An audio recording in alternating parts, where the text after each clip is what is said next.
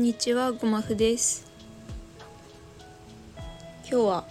雨が降っていてまああの自分は普段あの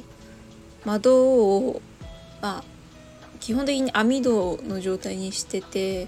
あの風通しのいい状態が好きなのであの窓をあんまり閉め切らないようにしてるのでちょっと雨の音が入ってるかもしれないんですけどまああの BGM として 聞いてあのはい聞いていただけたら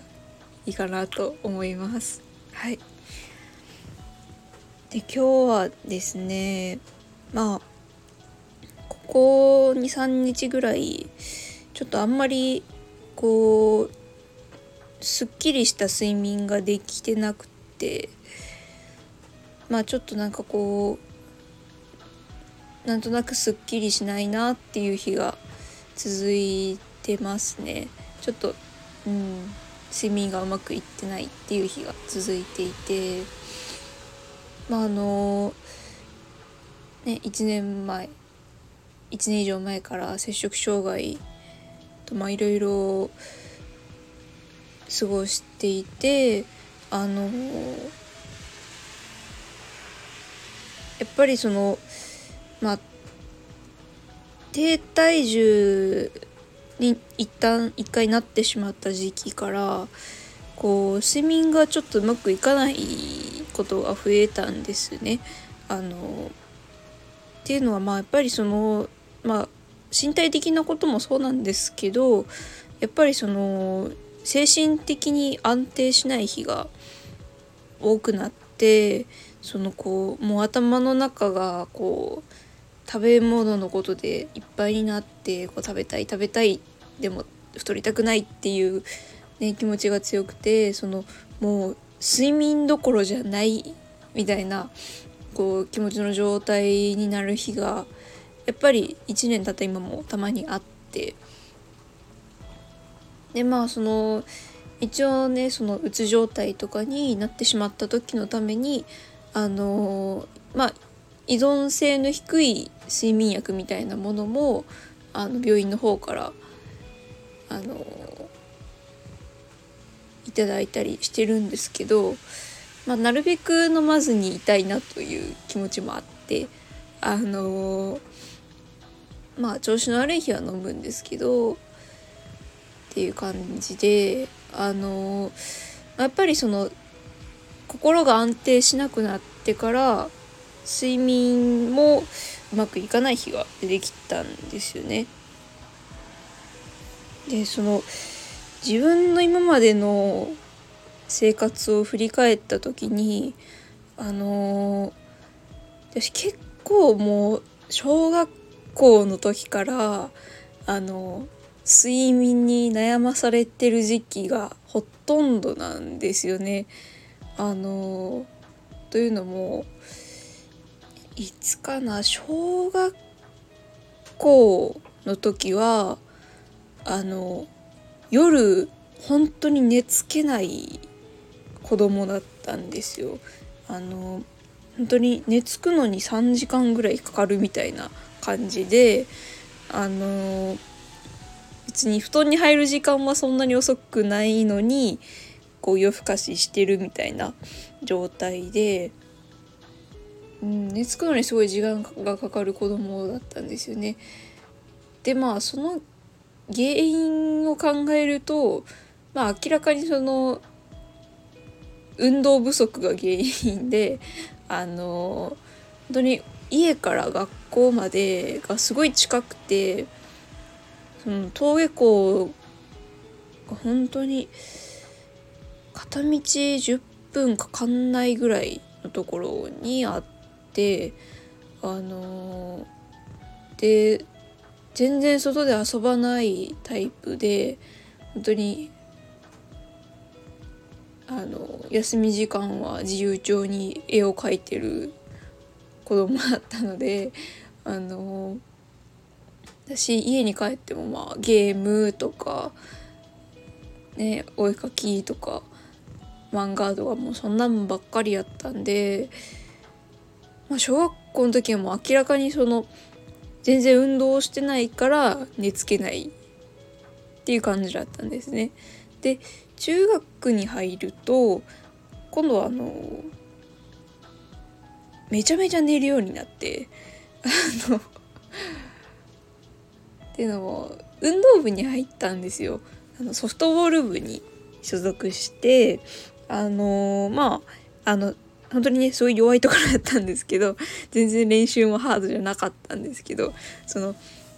今まで全然動いてなかった自分にとっては本当に大革命ぐらいの運動量に急になってでその中学校も結構遠いところで中学校は本当に家から歩いて20分30分ぐらいかかるところにあったので毎日ぱい歩いてソフトボールしてまたいっぱい歩いて帰ってっていうのを続けてるうちにももう一日の運動量が小学校のもう本当に2倍3倍それ以上みたいな感じになってもうすやすやすやすや寝るようになったんですよ。でも逆に今度は寝すぎてあの授業中もめっちゃ寝るみたいな子供になってはい。中学時代は本当に寝すぎることに悩んでたんですよ。本当にね授業ほぼ全部寝てたんちゃうかなっていうぐらい寝ててはい。でもあのねすごい真面目であの成績は良かったんで全然先生には来られなかったです。はい。はいそんな感じで。で高校になるとまたあの全然動かない日々に逆戻りしたんですよ。あの高校はえっ、と家からバス停まで自転車でそっから全部バスでそのバスもその学校の方真ん前まで行ってくれるみたいな感じやったんで結局一日あれ何歩ぐらい歩いてたんかな？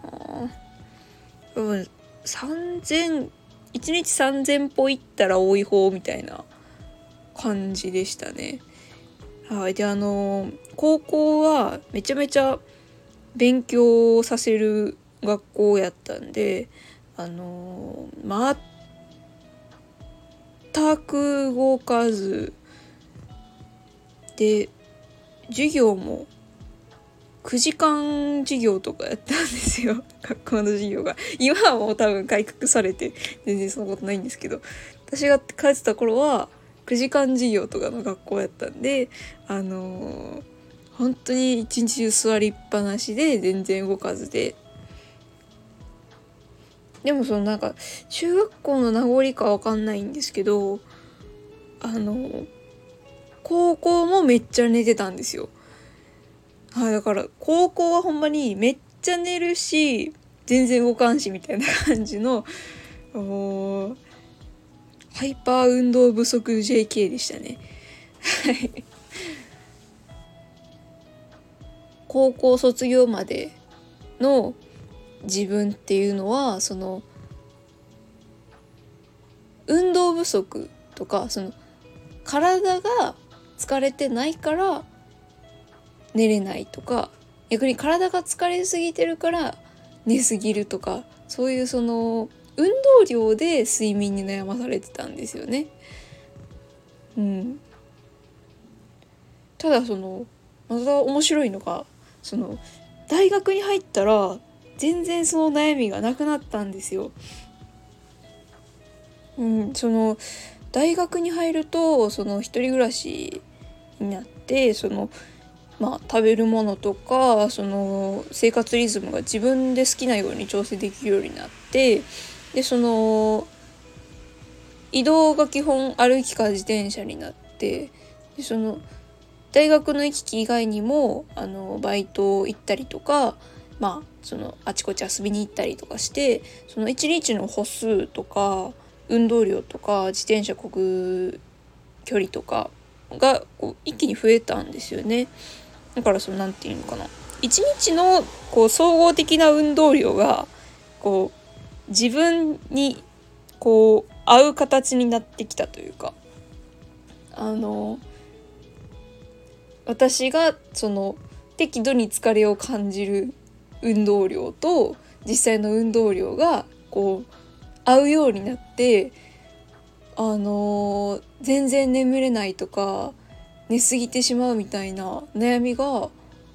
ほぼなくなったんです大学に入ると。これがなんか面白くてまあそのあのその実家で暮らしてたことのせいとかじゃなくてその単純にその自分一人暮らしをしてその自分ので自分の生活リズムを作るっていうことがこう快適な睡眠につながったというかそれが自分それをこう無意識に意識特に意識したわけじゃなくて無意識に治っていったっていうのがなんかこう人間の体ってうまいことできてるなっていうふうに思いましたね。うんはい、なんですけどまあその摂食障害になってからそのまあその気持ちというか精神面が安定しなくなってからまたこうね睡眠に悩まされるようになって、全然寝つけなかったりとかうん眠いのにこう気持ち的に寝たくないってなったりとかこうなんだろう横になりたくないとか逆に横に逆にもう何も動きなくたくないとかなんかそういうこう精神面で睡眠に関するこう悩みが出始めたんですよね。うんだからその大学以前までは運動量とか体の疲れで睡眠不足になってたけど今はその精神面で睡眠不足になってるんですよね。ん、だからその睡眠っていうこと一つにとってもやっぱりその体も心もこうちょうど自分にとってちょうどいいところにないとうまいこともいかなくなるもんなんやなっていうのを最近なんか感じてますね。うん。ねえ。この先まだしばらく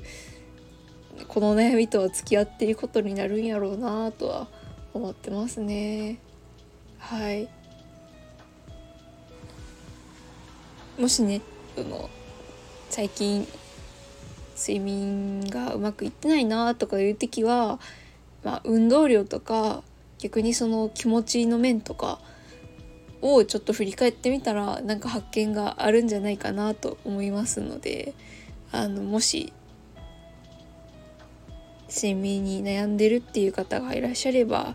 まあ、ちょっと見直してみてもいいんじゃないかなっていうふうにはい思います。はいということであのー質問感想ご意見あの気軽に本当に何でも構いませんのでコメントレターいただければとても嬉しいです。はい。ということで行き当たりまったりカフェ今日も最後まで聞いていただいてありがとうございました。それでは。